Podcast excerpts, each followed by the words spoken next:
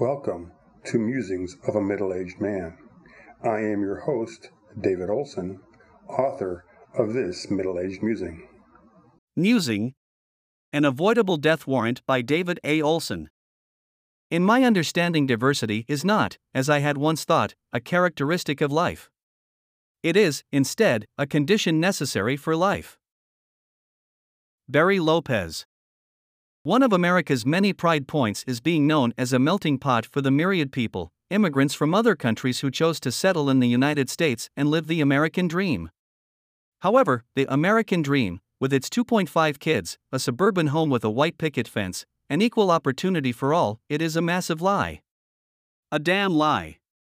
In a melting pot, all ingredients contribute to the concoction, creating a unique assimilation, tasting the same from the first spoonful unto the final drop, each massaging the taste buds in exactly the same manner as it scurries into the stomach, hopefully, leaving the eater with a satisfied smile and a cessation of hunger.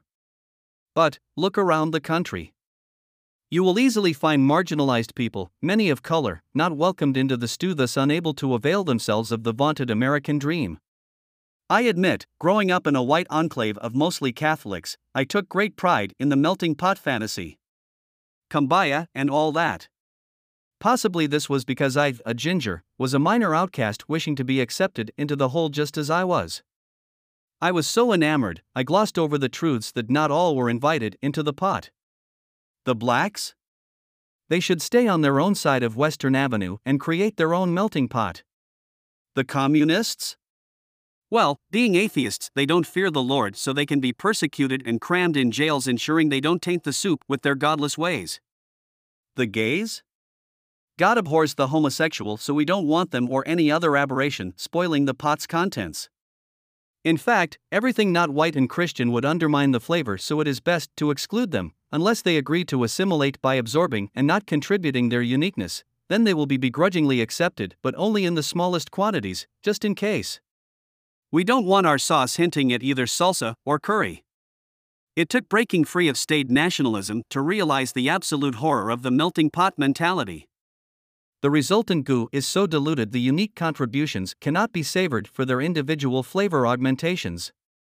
Imagine putting a juicy filet mignon, succulent escargot, pureed mashed potatoes, ground corn kernels, crunchy carrots, and sweet potato pie into a blender, then mixing until it's a uniform smoothie.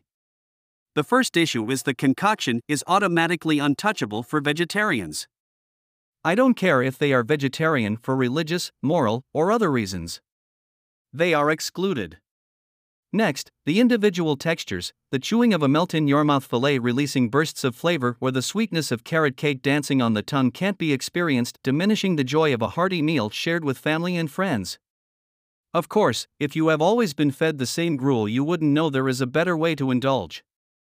Imagine eating the same smoothie day after day from now until eternity?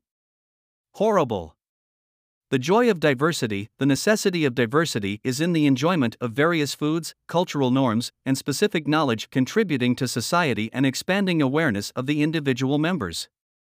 A diverse society has a wealthier gene pool helping create a healthier ecosystem, be it a forest or a community of people. A massive field of corn is prone to disease, wiping it out because there is no diversity that could fend off the nefarious pests exploding over their preferred food source. Pesticides, aka poisons, are deployed with the aim of preserving the health of the crop that is always just one organism away from complete destruction, not to mention how the accumulated poison affects the consumers. Diversity is necessary for robust individuals, a robust community, a robust country, a slew of robust ideas carrying us into a robust future. Anything else is signing our own death warrant. September 10, 2023.